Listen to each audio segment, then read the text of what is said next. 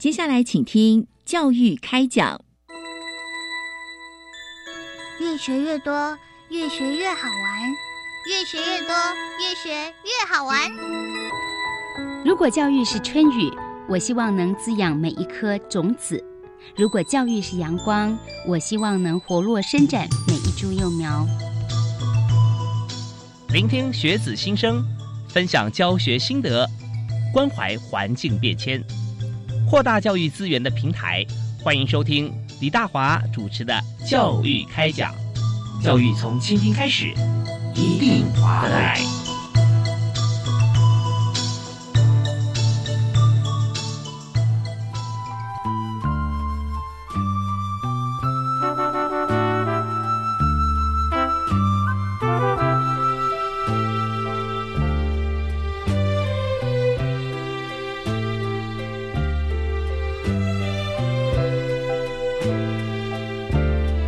各位亲爱的听众朋友，大家好！非常欢迎您准时锁定国立教育广播电台，在每个星期一跟星期二晚上七点零五到八点为您播出的教育开讲，我是主持人李大华。那大家熟悉我们节目好朋友都知道，说只要你听要听这个教育部啊最新的政策，或者说我们现在呢在教育现场啊啊有一些这个呃不同的方案或者重要的事项，都会在节目里面取得资讯。而且呢，我们的深入浅出啊，都是由这个第一线的老师、教授、学者以及这个呃来宾为大家来分享。像我们今天呢。我们所谈的这件事情啊，不但跟教育有关系，跟各行各业都有关系啊。谈的是人事啊，在呃所有公司里面，其实最重要四件事：人定职、事定责、物定位、财定库。做好，你公司飞黄腾达。但是呢，光是人这件事情哈，你要做得好就很不容易。所以今天呢，我们请到教育部呃所推荐的专家啊，教育部人事处啊所推荐，我们主题是大专校院员工协助方案，是 EAP 的推动作为，怎么样推动这个员工协助方案？员工协助方案到底又包含哪些？我们就邀请国立清华大学人事室的谢月华谢组长啊，接受我们的访问。嗨，月华组长好。啊，主持人您好，呃，各位听众大家好。是开公司啊，大家觉得说啊，开门七件事啊，柴米油盐酱醋茶，但是就没有讲到那个人哈，最最最困难哈，以及这个帮助最大的，好像都是人哇，在一个组织里面。是，对，对，所以我们在今天首先我们要先。听众朋友来谈，就是说大专校院员工协助方案啊，我们叫 EAP。所以这 EAP 的意思哈，这个也就是员工协助嘛，是吧？是的。OK，呀，那所以在这个方案里面哈，怎么样协助？跟这个方案的起源哈，是不是跟大家先来呃分享一下？就当初为什么会有这个 For Employee 的这个协助方案呢？啊，员工协助方案呢，它其实是一套用在工作职场的方案，它目的是在发现。员工呃有一些的可能个个人问题会影响到他工作的效能，像是如果是健康啦，或者是婚姻的状况，或是家庭有一些什么事情，或是财务上的一些的纠纷，或是法律上他有一些的疑义，或情绪上有一些压力，这些个人的问题影响到可能会影响他工作的效能的时候呢，呃，就是要去做给他协助。那也等于协助他，也是协助机关在处理可能影响工作效率的一个相关议题。哦，真的是，我们要说这个呃，员工是要协助公司来达成，或者协助这个呃机关、学校来达成我们的目标嘛啊。那但是我们就看这过程中会有一些变因，本来是走的顺顺的，哎，那为什么好像这位员工或者说有些员工他在某些事情上面时间上啊，或者说他的能力甚至体力上啊，出现跟以前不一样情况，我们就了解说啊，他到底现在面临到哪些困难，我们怎么样协助？所以这时候你刚提到面向真的是就生活面向哈。非常广，是的。有时候公司会觉得说，哦，那是你自己的事啊，不是公司的事。可是我们发觉说，如果没有帮他解决他自己的事啊，他最后就变成公司的事啊。呃，所以所以这整个循环当中啊，我觉得这是一个非常直接而且有效而且应该的设置。所以刚才呃谢组长啊提到说，它的起源是因为我们在机关里面要能够维持像我们机关的一个能量啊，或者说达到我们的这个时间指标都可以完成。那么我们有好的员工，或者说有这个，呃，可以说一种一种能力或时间的妥善率啦，要维持到最精准哈。那这是要来协助，好啊？那既然我们了解了他跟公司就员工生活面向的问题跟公司之间的关系以后啊，我们想谈说这个员工协助方案啊，那我们是怎么定定呢？怎么设置？呃，我们像我们学校，如果说在要设定一个员工协助方案的时候，首先呢，我们会先去做一个需求的调查，嗯，会了解到同仁有哪一些的需求。那一般来说，我们会从去年呃，就前一年度的一个满意度的调查来了解分析，然后还有今年度呃，同仁在哪一些方面他可能需要。要更进一步的需求，也做一个问卷调查，然后用这个数据来做一个统计分析的结果。那之后呢，我们再把我们机关的一些中长程计划或者是愿景也把它纳入，然后也看机关的需求是什么，呃，定定了一个呃，就是一个年度的员工需求的一个计划的规范。然后计划定的时候，当然我们要注意到这个计划定定它的具体目标是什么，然后要看一下单位，呃，就是学校里面有没有其他的单位。可以做一个跨单位的合作团队，也要把他们纳入一起来做一个分工，然后呢，再把那个求助的管道、提供的服务内容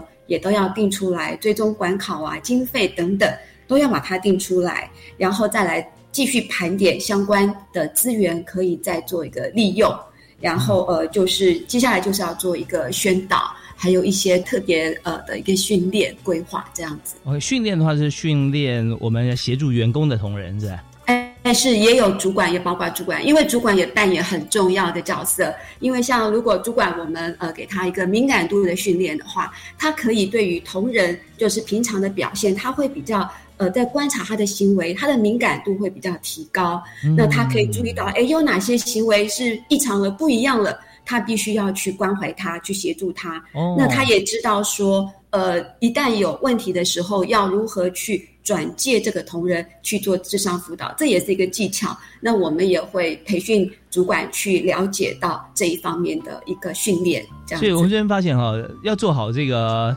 员工方面的一个协助方案啊，最少要有两件事哈。第一件事情啊，就是说，呃，我们。要先去了解员工的需求，也就是说，我们会调查一个像是业界啊，我们做这个呃 V O E 啊，就是呃 Voice of Employee 啊，员工心声。那这个心声呢，就是谈说对公司方面的一些满意度啦，各方面啊。但我们现在做的更深入，就不只是对机关啊，而是对他自己觉得说，如果公司有什么样帮忙设置，我就这太好了。比方说，呃，是不是有托育啊？啊，可以解决这方面问题啊，对不对啊？或者说，是不是可以在这个呃周末时间，或者说我们每每一个年度或季度，我们有个家庭日啊，可以家庭和乐。那类似像这种呃，就是说公司以及个人的这个调查他的需求。那第二件事情啊，就是发觉说，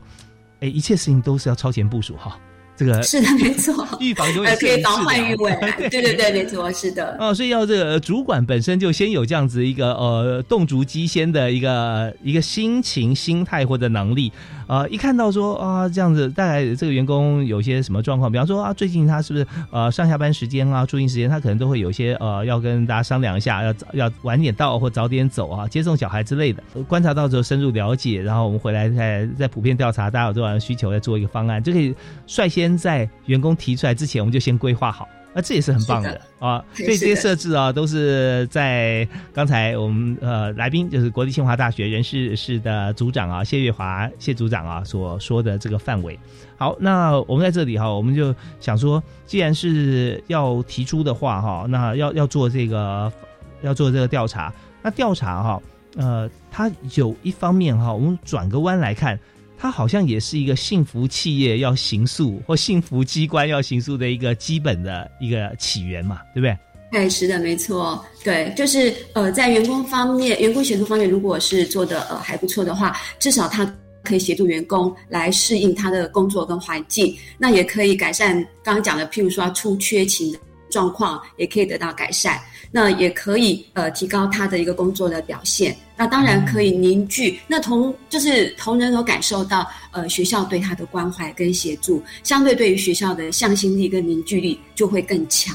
那在组织内部的人际关系啊、沟通啊都会比较有效。那我们也更可以留住优秀的人才、有价值的员工。真的，真的，有时候我们发觉说他呃，最后员工如果说他离开哈，他呃不是因为他个人呃能力或者说呃公司觉得对他要求哈不合离开，是因为很多生活上小细节，比方说呃来不及去买菜啊这件事情哇很小啊。可是如果说我们在机关里面或者怎么样，哎，刚好我们有些资源哈，我们就可以在下午的时候就会有一些相关的可以选择，不管是我们用用用快递的方式，还是就直接在呃场域附近，我们就可以选购。那这样的话，我们的时间各方面都很能够符合机关的这个要求啊，组织的要求。所以在这方面，我们就想，呃，先听一段音乐，稍后回来呢，我们就请谢月华组长啊来谈一谈啊，就是以学校来讲啊，我们现在在清大嘛啊，那以大专校院员工协助方案方面啊，有没有哪几种常常运作的模式啊？那呃，比方我们怎么样推啊，怎么样定？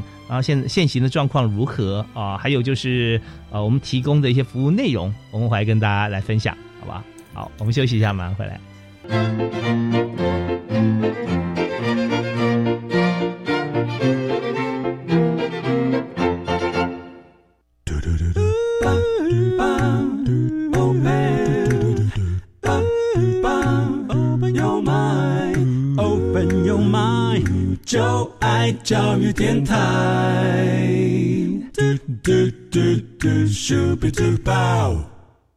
欢迎您锁定在国立教育广播电台礼拜一跟礼拜二晚上为您播出的教育开讲。那今天大华为您所专访的特别来宾是国立清华大学人事室的谢月华组长啊，谢组长，嗨，月华组长好，嗨，主持人你好，大家好。是我们今天谈的一个啊，是非常生活化，但是却极为重要，是这个公司或机关啊。人事命脉的一个话题啊，就是大专校院员工协助方案。所以刚才玉华组长告诉我们，就是我们在平常我们就会让员工自己会来提列或填出来，对不对？他有一些生活上或者他碰到的一些呃困扰，那这些困扰呢，他呃可能足以影响到他的作息跟工作。那这时候我们就协助员工来改善。所以我们就是不是在这个阶段就跟大家来谈一下哈，有有哪些具体的方案啊？我们提供什么内容啊？那以及在我们协助方案里面，我们常常。会做的这个运作模式。OK，好，呃，一般来说，呃，在员工协助的方案呢，在设置的方式呢，呃，现在在大专院校里面有三个方式在在运作，一个是内置式，也就是由学校的内部单位来做一个提供的服务，因为像大专院校里面都有心理咨商中心，所以有心理咨商师可以提供咨询的服务，那也有呃卫生保健单位可以提供呃医疗保健的资讯。还有议事法规组，那它可以提供法律的一个协助。是，呃，但是就是呃，它的呃，就是缺点就是是说，可能员工呃在在求助的时候会担心保密的问题，怕他求助内容会有外泄到其他的单位，或者是给主管知道，会影响到他的考绩，或者是他在做升迁啊，或者职务调动的时候。会有一些的影响，会被贴标签，那是担心的问题。那它的优点呢，就是因为是校内同仁去提供咨询服务，所以它的经济成本会比较低。然后呃，这些专业人员他也了解到呃组织的个成员的背景，还有文化，还有管理的措施，所以他可以很快的就能够回应同仁的需求，提供专业服务。这个是内置式，是蛮多大学在使用。那我们这边哈，这这其中这第一第一项嘛，对内置是，对对是是。那我们这边先呃，我提个问题，就是说，如果员工真的担心这个保密的问题的话，哈，那这样怎么样来解决呢？因为他如果说担心，他可能就不来了啊，那这问题就没有被解决。所以我们我相信一定大家会碰到这个问题，思考说 怎么样让员工真的很放心的来找这个心理咨商或者医疗法律哈相关啊，那我们怎么样做呢？嗯，是的。就是我们在定定计划的时候呢，其实我们也会同步去定定一个保密的规范。呃，因为像这些专业人员，他除了有他的专业伦理守则要遵守之外，我们会在另外定一个规范，就是对于资料的保存，无论是它是呃文字的记录，或是录音啊、录影，或做一些心理性向的测验的资料，或是问卷。还有或者是电子档资料，都需要做一个妥善一人一册来做一个机密性的一个保管，然后再来呃，再来就是说这些资料呢，呃，调阅的部分，他只有本人可以去看这些资料。那如果说是呃监护人、合法监护人，或是说第三责任人要求去看的话，那我们会去评估他的动机是什么。然后对当事人是不是呃有利害的影响？那当然还要征得当事人的书面同意，那我们才可以把这个资料做借调。那其他单位或其他人员来调的话，我们都不会去提供。哎，那除非说法律有一些明文的规定啊，或者是说呃会可以免除当事人的一些生命财产自由的一个危险啊一些考量，我们也才会借调。所以这个保密的规范在呃定好了以后呢，我们在宣导员工协助方案时候，也会同时去宣导，让同仁知道说有这一项保密的规范，那可以放心去做一些咨商，做一些呃咨询，对，还可以降低他的。疑虑，这个是保密的部分。OK，我就设想啊，如果说一位员工他可能要寻求心理咨商，或者说医疗的咨询，以及法律方面，maybe 就举个例子，比方说常常会一些邻里之间啊，楼上楼下漏水啦，什么这些问题，那他如果他还聘请一位律师或者怎样，他都花很多时间跟心神在机关里面，如果有本身就有这个法律法规相关的组织，那我们就可以来咨询哈，这非常省事啊，也不会让他也会对于呃这个机关或学校里面更有向心力了。会觉得说真的彼此之间哇这么能够这么好的一个协助哈，更花更多心思可以专心在工作上，所以这很棒。所以就把这些心里的疑虑，怕被他的小主管、大老板哈去调阅资料，对他可能有一些想法上的改变，那这些就放心，因为我们已经法制化了啊。要调阅的话，必须要层层的要要审核，而且要当事人的书面同意啊。所以这方面就让大家放心来使用像这样的服务。不然我们有内置内置式的这个服务就没有人用，那也是白搭啊。所以这方面可以让让大家放心。所以我们也行之有年了啊，对不对？哎，对，内置式方式是很多大专院校都会使用这个方式来做推动员工协助方案。是好，那第二种的方法呢？呃，第二个方法就是外置式。外置式就是说，呃，它是委由外部、外面、校外的一个专业机构来提供一个服务。那像是生命线啦，或者是张老师，呃，那就是会请他们来做一个呃计划的规划。还有评估，提供很多元的服务，像呃生活上啊、法律上啊，还有财务上的一些的咨询服务。那学校就会跟他签约，签呃签订一个约，就是一年期的约。那就是呃同仁们就可以打个免付费的电话去做各方面的咨询。那他们会有专业的人士或社工来接听电话。那这个服务可能是二十四小时都有可能哦，就不像内置式，内置式可能就是上班时间你才可以去咨询服务。那这个外置式，那它的时间就没有限制，那它提供的次数也没有限制。那除非说，呃，这个同仁他的心理状况可能比较需要长期的来做辅导，比较深入的辅导，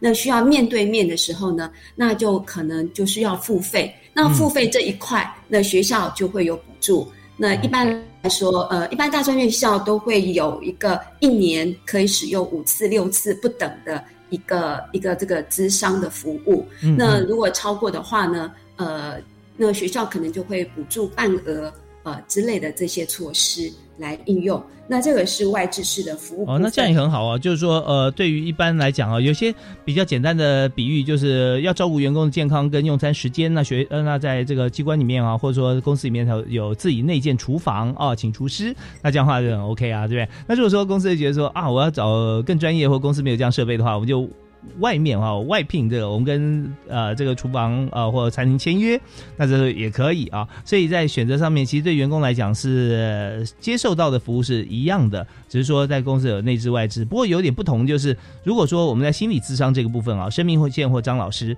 由外部来规划，就可以二十四小时啊。那对于员工心理上也会，may maybe 三号在有些地方会有点安心，是说你想公司主管想要调阅哈，他。要跑到外部啊，哦，那可能比较比较远一点啊，应该比较不可能，比较没有疑虑啦。使用上可能会比较呃多一点，我不知道实际上情形会不会啊，在不同学校不知道是呃外置会比内置使用率要提高一点。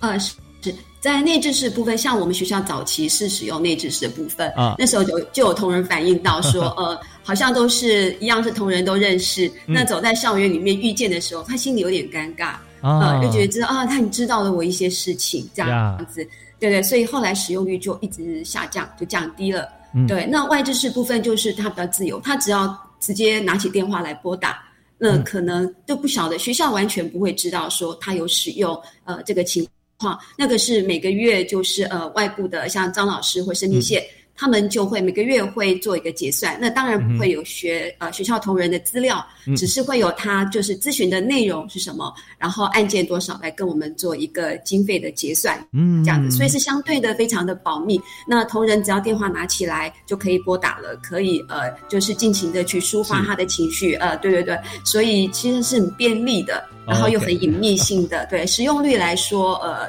是比以前有好一些这样子，对，所以这方面就是这这就是人性的一个一个通理了哈。觉得说他他自己的事情呢，他也希望说维持在这个呃自己工作场域里面，或者说这个就学的场域里面哈，让彼此还是维持原原先的关系。但他问题呢一样被解决，因为在外部解决，而这个机制呢是学校可以内建的哈，就就跟外部来建立的话，那这样的话就非常好。公司也也是可以啊，所以这种方式呢，以目前看起来啊，好像是这个使用率啊。最高的一个方法啊，那是内置跟外置嘛，两种方式。那还有还有有有有有，还有第三种，当然就会有中庸之道，就是把这两个方式都结合起来。对对，然后对，就是学校呢，呃，也有内置人员，呃，就是也有专业的人员，然后呢，也跟外部的专业机关来做合作，同时来进行。所以同仁在选择性的时候就更多了。呃，他可以说，呃。就是选择校内的智商中心来做一个智商的服务，然后他也可以选择我跟呃外面的张老师来做一个联系，那这方面都可以，他可以同时的进行，呃，都相当的便利，就看他的需求了。那这样子的话，就是说，呃，内部的专业人员他可以主动的去了解到同仁的问题发生在哪里，那员工他可以也可以主动去选择求助他的管道。那同事呢，跟主管呢，呃，也可以去推荐他使用的呃 EAP 的咨询的服务，然后再转到外部的专业人员去进行问题的评估，所以是双方面都可以去选择。那他的选择更多样化，那这样子的方式呢，就是呃，可以减少呃组织在摸索连接资源的时间，那也可以顾及到员工隐私权的保障，提高他呃咨询的意愿。那也有更多的呃服务的方呃，就是它的种类类别更多元化。那它的缺点的话，就是说经费还是会比较高，因为有跟外部做一个签约的时候，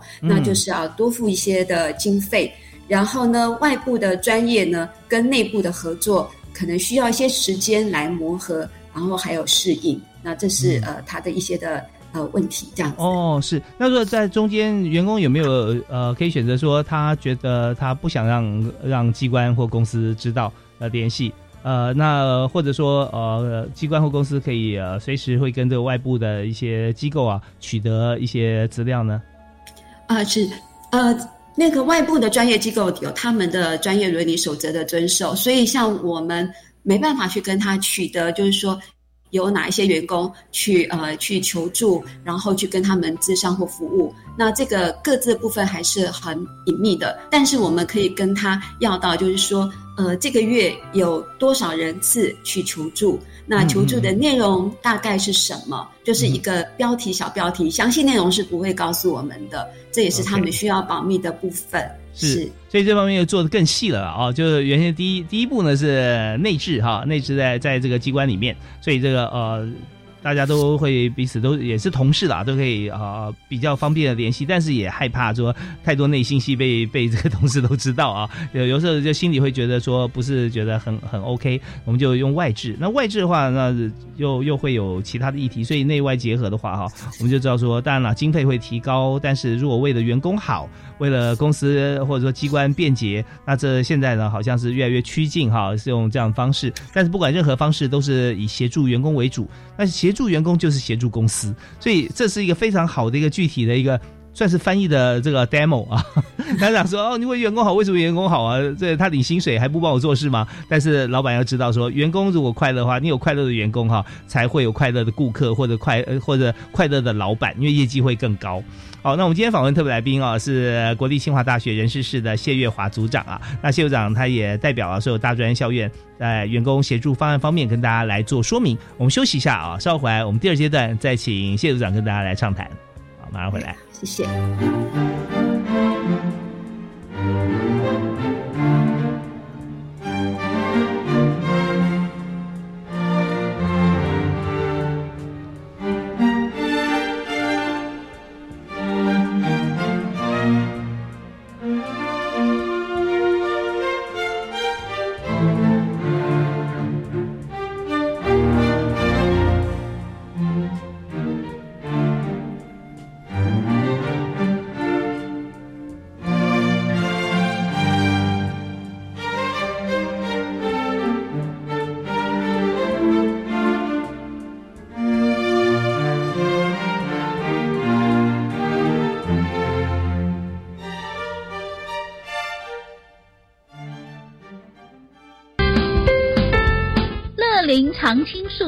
礼拜一到礼拜五早上六点到七点，姚珍带给您满满的正能量，迎接快乐的每一天，告诉您如何运用自己的特质，在后青春乐龄的阶段，如何提升生命价值，陪您正向迎接后青春乐龄的时代。记得每个礼拜一到礼拜五早上六点到七点，收听姚珍主持的《乐龄常青树》。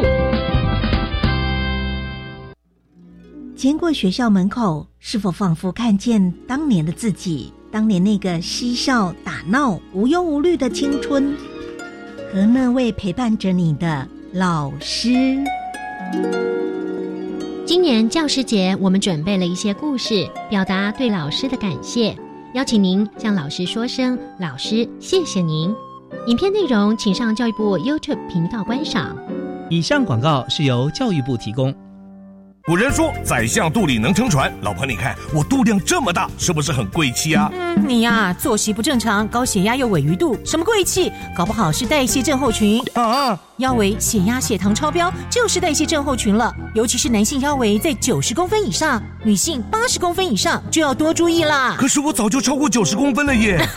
胖子回头金不换，从现在起就要吃的少盐少油，还有要运动。是，老婆大人。以上广告由国民健康署提供。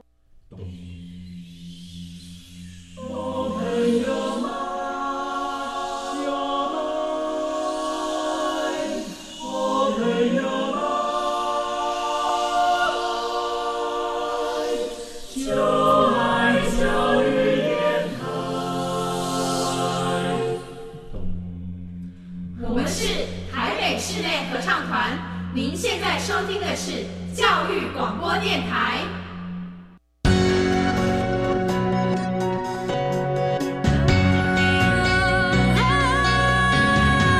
Open your mind，就爱教育电台。非常欢迎您锁定国立教育广播电台，收听星期一跟星期二的教育开讲。我们节目在晚上的七点到八点为您播出。那今天大华为您介绍的主题啊是 EAP，也就是大专校院员工协助方案。那我们请到特别来宾是国立清华大学人事室的谢月华组长啊，谢组长，组长好。哎，主持人好，大家好。是我刚刚看一下这个 EAP 这个意思啊，非常直接哈，就是 Employee Assistance Program，对，就是员工啊，怎么样来协助员工的这个 program。那这个 program 现在我觉得，如果以这个呃机关的位阶上哈，这个呃专案位阶上来讲，它算是非常高的，因为呃协助员工哈，这何等的大事哈！如果今天你知道这个台湾现在。呃，出生率越来越低哈。我们说非常实际的，就是说今天你留不住员工啊，他要在别的地方发挥了啊，你就找不到人啊，这很重要的事情。这样更温暖的一个想法是说，我们希望在我们团队里面的这这些这么多的员工跟好朋友，他们每个人都可以快乐的上班，开心的回家。第二天我们再满心欢喜的再来上班。那如果中间有些过程啊是让他困扰的，我们就帮他解决。哎，这样讲起来好像是天经地义嘛，对不对？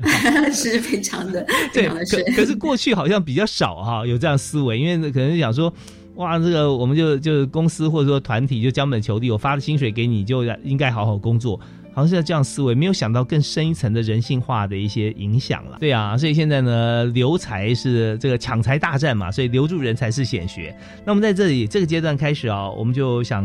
跟这个谢组长来请教，就是我们刚刚提到了在。大专校院方面，我们有三个方式，就是内置式、外置式以及内外结合的，像这样子的一个方式啊。那么，呃，我们就想谈谈看有没有哪些的案例啊，推动上面有没有一些呃困境跟解决之道。我们刚好谈到一些困境了啊，但我们也有解决方法。而在实际上啊，推动的时候，员工协助方案啊，针对不同特性的人提供不同的模式啊。那呃，是不是可以举例？比方说新进员工或者是主管。他有不同的这样子的一个方法吗？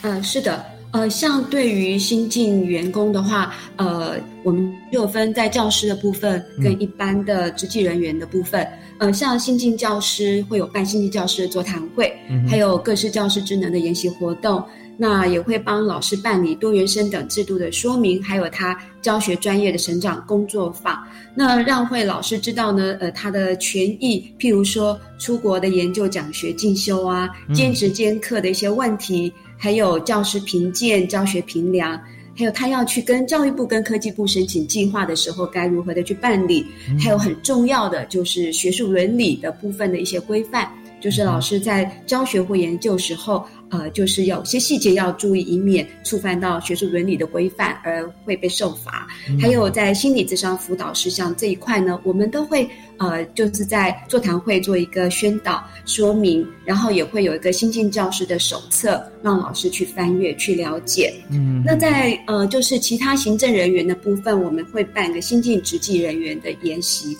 那一年会办个三个场次。那当然，因为新进同仁进来，就是一开始接触到公文，公文要如何去做，对，所以就会先介绍公文系统啊，还有公文的一些规范写作要注意的事项。那接下来就是采购的一些流程，还有性平的一些观念的导入。当然，最重要还有行政中立、伦理规范，因为这个在公务机关不比一般的私人机关，所以很多在处理事情的部分要比较的注意跟小心呢，以免触犯了相关的法规。然后再告诉他们，呃，人事的权益啊，还有员工协助的一个方案的宣导。那还有一个就是考试分发进来同仁，那他是对公务机关是完全是一张白纸，完全都是陌生不知道的。嗯，然后这些同仁进来，有可能都是住在原地的同仁，呃，所以他们对对对，有可能，所以他们进来的时候，学校都会安排他们宿舍啊，让他们先解决住的问题。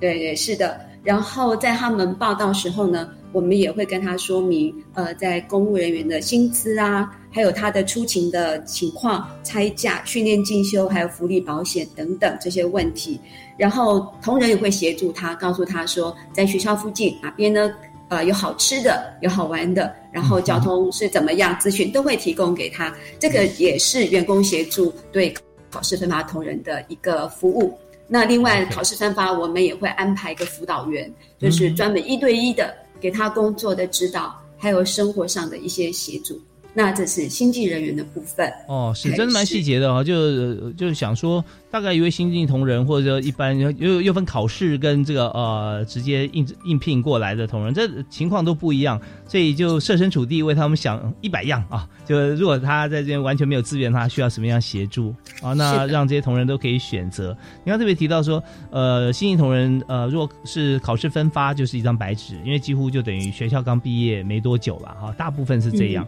那如果说应聘的话，他可能在其他的机关哈，或者或者学校，他有相关工作经验。但是对于呃在地的一些周边的生活资源啊，各方面或学校的一些制度啊。到底还有些不同，我们再给他一些协助嘛？是，那主管的部分呢？呃，我们尤其是对呃第一次担任主管的人员，像呃我们学校里面大部分都是会老师去兼任行政主管。那老师们一般来说都是在教学、在研究上都是非常专业的，呃，非常就是学富经纶。那但是在管理这一块呢，可能他会比较生疏一点。那他在面临到同仁有好几位，可能有十几位的时候，那每一个同仁他的呃工作态度、他的个性、他的沟通方式，可能都是不一样的。那主管所以在管理上，在做决策的时候，他会遇到一些困难。所以针对这个新呃新接任的主管呢，我们也会呃安排一些的座谈会，然后请资深的主管来做一个经验的分享。然后让他能够站在巨人的肩膀，就可以学习到 一些的一个 paper 跟技巧。对，当然是像我们也会有呃提供新接任的主管呢，呃，就是他可以就是说遇到这些困难时候，其实他也可以呃打免付费的电话到生命线。去做咨询管理的咨询，那他们都会提供一些管理的技巧啊，呃，提供给主管做一个参考。是啊，对，我们知道说，在这个呃，尤其在学校里面啊，这个呃，在学术殿堂在钻研的过程当中，我们很多老师啊非常优秀，但是都是在自己的这个专业领域里头啊。那当一旦接任行政主管的时候，我们就发现。呃，文人都很客气，但是有一句话叫“自古文人相轻”哈，倒不是说看不起别人，而是说有自己的思思维体系。所以呢，大家在在在洽谈过程当中哈，呃，刚才谢谢组长特别提到一点，就是我们可以观摩一下，或者说有之前的一些主管哈，怎么样来呃与人共事啊，呃，来带领团队啊，这番丰富的经验。但我也见识过很多的这个学术界的这个呃主任、院长、校长啊，我觉得他们有个共同的特点哈。就充满了智慧跟幽默啊，所以在这过程里面，就是说你要多机智，或者说你要多多多厉害，那每个人都很厉害啊啊，那你怎么样待人呢？就是会体谅，然后又包容，然后能力又强，又充满幽默感。我觉得这几点啊，在我我在很多的这个教授老师身上啊，学习了不少。所以在这方面，我相信这个谢部长您深有同感了。还是没错。好，那接着我们就看到员工协助方案里面哈，那呃。常见的呃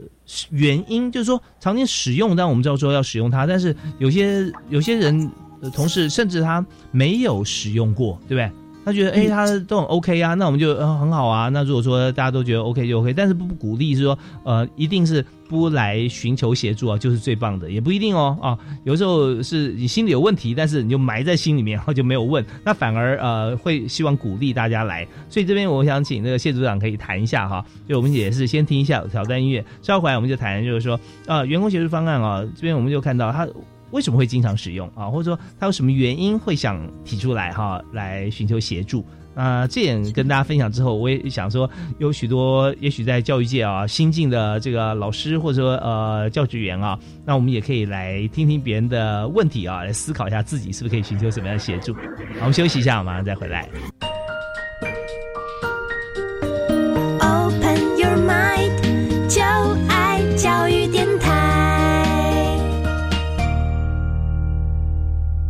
我们常在谈哈，在工作过程中会觉得，嗯，自己新到一个环境里面，感觉是一个人的武林啊，那，不是自己最厉害，是自己好孤单。但现在我们在各个职场，我们也知道，呃，在劳动部啊，还有在教育部，我们都一起来推动，就是 EAP 这个方案。这方案就是员工协助方案。而今天我们谈的这个 EAP 呢，员工协助方案呢，是在大专校院啊，我们锁定大学真的是。比任何一家企业哈大的学校几乎都要大，那里面人多啊，那怎么样能够协助到每一位的教职员工哈？甚至我们可以提到教职员生，因为学生有学生的协助方案啊，让大家都能够啊在这个场域里面快乐学习、快乐工作。那么我们在今天就特别邀请国立清华大学人事室的谢月华组长啊，跟我们大家分享一下他平常工作这个呃执掌跟推行过程中这些经验。啊，组长好。嘿，主持人好，大家好。是我们刚刚听到非常完整的一个员工协助方案 EAP 的一个规划啊，在大专校园里头。那么我们现在是不是也来谈谈看哈？既然我们设置这么好、这么完善的一个规划，那么谁来使用啊？呃，我们刚刚听到新进员工、一般同仁跟主管人员都可以来使用，它可以哎收获满满。那现在我们想从呃另外好像说 Q&A 这样子的一个形式啊来谈，就是说大概最多。人员使用常见的原因是什么？他为什么会来使用这个员工协助方案 EAP 呢？啊，是呃，根据就是我们的统计，就是在职场的问题呢，去寻求协助是最多的。嗯啊，嗯，像譬如说在职场的人际互动，那可能产生了一些的冲突或者是一些的不顺，他需要心理做一个调试。那或者是他工作的步调有一个调整，那心理压力也需要做个调试。或者是说他在工作上他觉得很挫折，有挫败感，那需要自信心的建立，所以他也会去寻求协助。那另外就是呃有提到就是主管。在领导跟管理同仁的时候，他遇到困难也会提出呃电话咨询的一个协助，这个是职场的问题的部分，是最多人呃提出协助的一块。我想讲讲，像每每个人都要提出，对很难进入职场，你没有碰过这四个问题啊，人际互动啊，呃工作步调啊，尤其工作步调，然后工作有挫败感啊，或人难带啊，啊，带带多少都会碰到，对不对啊？对，是的，是的，一碰到就可以提出吗？啊，都可以提出，都可以提出哈，不用累积到已经快疯了那时候再提，千万不要哈，因为有时候只小小的一个观念，一转念啊，马上海阔天空啊。是的，是的，所以我们点啊是嗯是。对，但是鼓励同仁真的有发现到自己有心里有压力、有点压力的时候，就尽量马上去电话咨询，不要去压抑住。OK，对。是，然后第二个呢，第二个呃次高去求助的问题就是家庭的问题。嗯那家庭的问题又以亲子教养的状况呢是占最高最多的。嘿，哦对，尤其是面临青少年的时期，那么父母亲呢不知道要如何去跟孩子沟通，都会导致心理上的压力。是有时候这是一种两难呐、就是说你知道时间在哪里，成就在哪里。而，发觉说，嗯，长期时间，呃，小学时候大家都跟着跟着家长，那没什么问题啊。那到了中学以后，就有自己的朋友，啊，自己喜欢玩的一些一些呃，maybe 是 game 啦，或者其他的活动，嗯所以跟父母之间时间就比较没有那么多在一起。真的，爸妈有时候这个心有余而力不足，不知道怎么样切入，那这时候就可以来寻求资源了哈。哎，是的，是的。再来就是亲子之间之后呢，第二个次高就是夫妻之间，呃，夫妻之间的冲突，还有就是他的互动模式要如何去改善。那这也是蛮多同仁会去提出咨询的。那时间在哪里，成就在哪里啊？那夫妻之间有时候时间在哪里啊？冲突在哪里哈？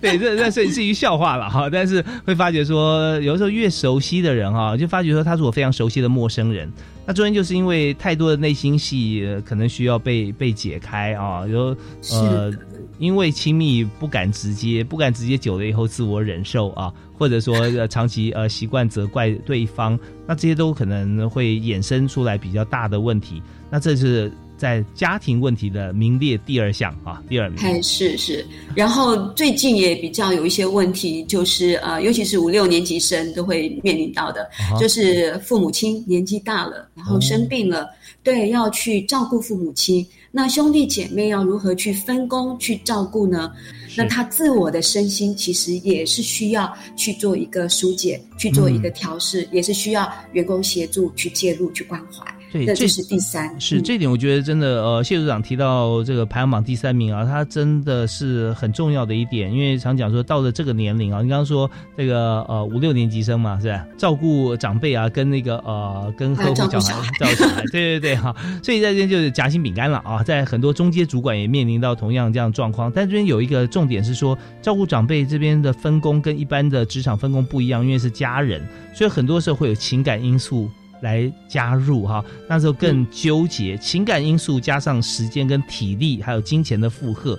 哇，那这是很复杂的问题。不过在这边倒是呃可以想象啊，就是组长如果说人家来咨询的话，我相信会有很多呃不同的方式可以给有困扰的人做参考。对不对？哎啊，那是是然后这时候他你要提出来跟自己兄弟姐妹提出来，或自己要跟自己的家人提出的话，你也师出有名啊哈，你引经据典啊，这有有有哪一个人哪一家是怎么做的啊？那家是如何哈？所以我们综合一下，其实这样的话就呃压力就可以释放出来，让大家一起来思考跟承担这个问题了啊。哎，是的，嗯哼，哎，然后第三个就是刚刚讲的职场问题是最多人去使用的，然后再就是家庭的问题，然后第三个呃就是也有人就是因为感情的问题，那可能就是比较年轻的一代啊、对，可能在感情的方面有一些的失落，然后影响到他工作的情绪，然后他会比较焦虑，那他也会去寻求协助。所以其实这三个问题，就是同仁其实有意识到。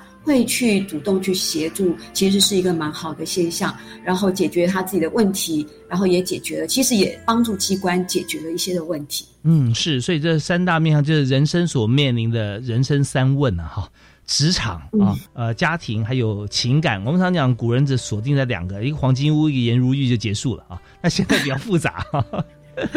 所以现在是这个呃，不但要高富美，还有高富帅啊，那那但只是其中之一而已。感情以外，还有家庭啊，还有职场，所以这些问题如果集合在一起啊，我们人生所有的问题，几乎在我们现在所提供的 EAP 里面，我们都希望啊，渴望让大家都能够获得解决啊。那如果说在生活面向都很开心、愉快、顺畅，那工作没有理由不好啊。啊，所以 所以这方面也就是我们设置 EAP 啊，我们就最终目标并不是公司或学校能够呃多发达，而是我们共创多赢嘛。迎向共好啊，美美好人生就是这样子。所以，我们今天呃，就是特别邀请国立清华大学的谢月华谢组长啊，在人事室的谢组长来跟我们来谈到说，现行的呃大专校院里面所能够提供的资源哈、大概是有这么多。好吧，那我们再休息一下，我们再听一小段音乐。我们稍后回来啊，最后一段时间里面，我们想看一下，就是说，呃，在呃这么多需求的面向里面啊，那大家还会还是会思考到前面我们提到的一点哈，那会不会留下记录，或者留下记录哈，它会不会保存多久，或之后呃有没有谁可能通过什么样子的一个机制，还是可以看得到对自己有影响哈？那另外就是使用这个呃个案啊，我们是不是可以来分享一些案例，那让大家知道说我们在进行的过程中有哪些的方向跟我们自己现在碰到问题是很像的啊，我们也可以寻求解决。好，我们休息一下啊，马上回来。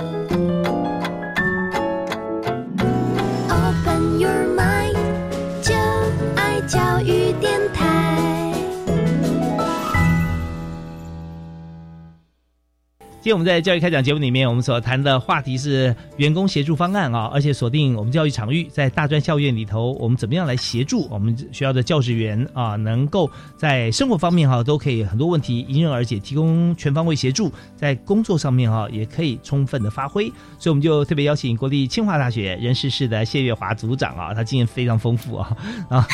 也其实经验丰富意思就是他帮助太多人啊，助人很很多、啊，所以我们想谈一下就一个。呃疑问哈，然后几个案例。那这个疑问就是说，我们提出来，呃，就是我们我们接受过这个服务以后，员工服务方案啊，那协助方案，那么这个记录哈，会不会留下来，或者会留存多久啊？那有没有可能，任何可能还会被我们不想被他看到的人看到呢？好是对，在这一块就是保密资料保存的部分呢。一般来说，这个资料保存就是从他接受访谈服务之日起，十年后就会做一个销毁，然后这个销毁，对对对，就是完全不留痕迹了。嗯，对。那如果说资料会不会被别人看到的话呢？因为这个资料都会以机密文件来做一个处理，那就是除了当事人可以去看到。那其他的人是无法去看到，那都会拒绝他去调阅这个资料。那像刚刚前面有讲，除非说他是合法的监护人或是第三责任者要求，那我们也会征求当事人的书面同意，才会给他做一个调阅的资料。所以了解就是说，要看资料的人啊，除非是我们在呃法律界定上面哈，或者常理界定上面，他是。看的只会对当事人有好没有坏，那我们才可能哈把像这样子的一个提出的需求哈，去给当事人自己决定要不要让对方看到，所以最后决定权还是在当事人手上啊。哦，那那这些方面就比较放心。好啊，那既然知道以后呢，那我们现在想说，呃，分享一些案例。这个案例单是这个呃，绝对没有其他的什么各资各方面，只是把普遍的案例的一个情况哈，来让大家了解说，哦，原来这样这样事情该怎么样解决，选用什么样管道。所以现在是不是可以分享一些呃使用者的案例呢？呃，就是有生障，像一般机关学校都会禁用一些生障的人员，这是一个比例的规定，一定要禁用。对，是。所以对于生障人员呃的禁用呢，我们都会特别注意他们在工作上业务量的业务量上呢去做一个调试。嗯，那像呃某个单位就是有视障的同仁，嗯、那他是负责一个资讯的一个设计，那他需要就是使用到电脑啊，还有键盘之类。那当然他因他所使用的工具要比较特别，有植物在设计的工具。哦对对对对，哎，主持人非常的 专业，是是是。呃，对，就是用植物设在设计的方式、啊，办公场域啦，嗯、它的位置的高低啊，啊，啊是。是的，然后我们就是帮他去跟呃，就是县市政府的单位去做一个申请，嗯、那县政府就会派专业团队呢到学校来做现场的一个访视，去评估、嗯、看他是是要使用什么辅具，适不适合之类的问题，然后呢就要去做一些资料的填写啊、申请表这些，那这些呢一定是人事单位来做一个协助，嗯、呃，对。然后呢，就是公文的往返呐、啊，然后填很多的很多的资料。那终于呢，就是帮这位同仁申请到一个呃，就是视障专用的盲用触摸显示器。哦、那这个价值大概有九万五左右，嗯，那都是全额去补助。所以其实这也是员工协助的一块一环。哦，这非常重要哦，就它实际上就帮助了他在职务上操作更加的便利。因为我们知道，在政府方面有时候很有美意啊，不管他他也也许我们不能说他完全是因为政府主动设置，这社会有需求，经过反映之后，那我们就制定法规，所以我们就会有这个啊身心障碍者哈进入职场的像这样子的一个各个新的规定。但如果说有这个新的规定，那呃也觉得公司也觉得说我不禁用相当比例的话，如果人数够多，那还会有罚则嘛啊，所以我我就禁用了。这样在职务的现场也没有根据依据这个呃禁用者啊。来设定，比方说刚才那家公司是禁用视障的朋友，如果说他也禁用了这个听障或者智障的朋友，他一样要做其他的职务设计。如果说今天你没有做啊，或嫌麻烦，那这时候啊，那你并不是真正的支持这样子的做法，跟呃支持这群呃在职场上应该发挥的朋友，那就没有意义了。那你就想说。呃，我现在在创造需求哈，你你就想说，那那我该怎么办呢？哎，我们就可以来申请嘛哈，就透过这个 EAP 的像这样子一个方案嘛啊，那我们有专人呢，我们就可以来做申请，公文往返，那也可以申请到政府的补助啊，那直接补助下来，那公司因此哈，我们知道多做一些事情总是有好处的，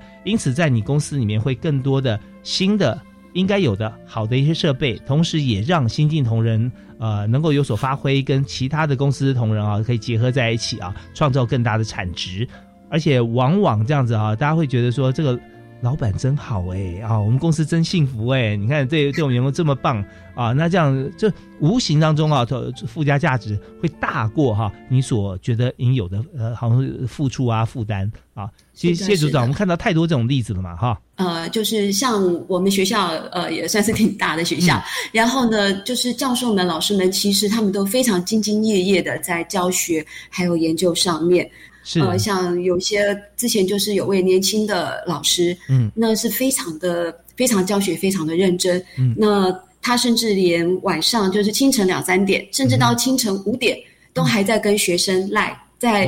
为学生做课业上的一个解惑，是。呃，在一个指导、教导、辅导方面，那非常认真一位老师。那老师因为忙于这些教学跟研究，所以对自己的呃身体状况并不是。很在意，很注意啊，所以呢，有一天老师就在家里就突发疾病，就昏迷就走了。那师母也是还很年轻，那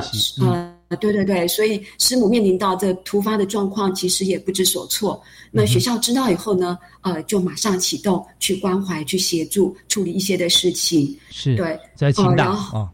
那知道说师母她呃，就是说婚后她就是全职的家庭主妇，嗯，就是全心的去照顾小孩，呃，去培养小孩。所以在老师走了以后呢，呃，在生活上呢，学校也注意到说呃一些的情况，那也了解到师母的一些专长，跟她一些在学学校的教育的专项是哪一块，然后也征求师母的意愿，那么就在学校。帮师母媒合一个适当的工作，让他之后的生活能够更稳定。那这块呢，就是我们呃，其实在之后也有在持续在做关怀跟关注。那就是如果师母还有需要其他协助，我们也会立。级的呃，去给予协助这样子啊，真的很棒哈！我们发觉说，在人事单位以前觉得人事都是管人的哈，而且好多规定哈。那以前还有这个哈警总，还有人二单位啊这些。那现在人事是完全不一样哈，完全就是站在一个最温暖的角度啊，扮演服务的单位，服务单位扮演这个呃协助大家的一个帮手啊。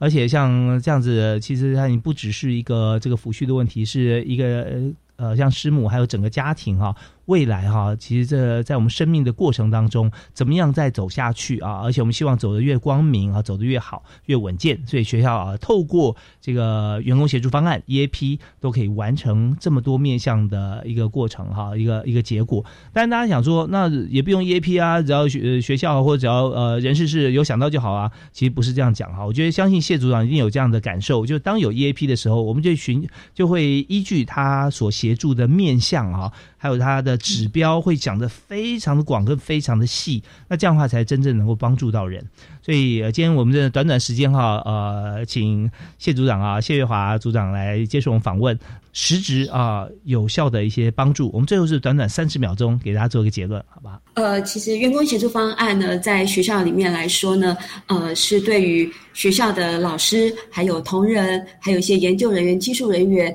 这些人，给他们在工作职场上呃来做一个协助，因为这些人其实都是学校最重要的人力资本。呃，对，然后把这些人力呢，呃，就是我们好好的把它照顾好以后，自然学校的发展，然后学校的竞争力都可以相对的提高。哎，是是，我们非常感谢国立清华大学人事室谢月华谢组长哈。今天呃，我们就听到不但是全台湾现在的做法，同时也知道清大啊这么温暖的一个学校啊，对于学生、对于老师、对教职员啊，呃，全方位的协助。其实这也怪不得啊，清大越办越好哈，能够让学校的能量越来越强。好，我们再次谢谢谢月华组长接受访问，谢谢您，谢谢谢谢谢谢，感谢大家收听教育开讲。我们今天到此告一段落，我们下次再会，好，拜拜。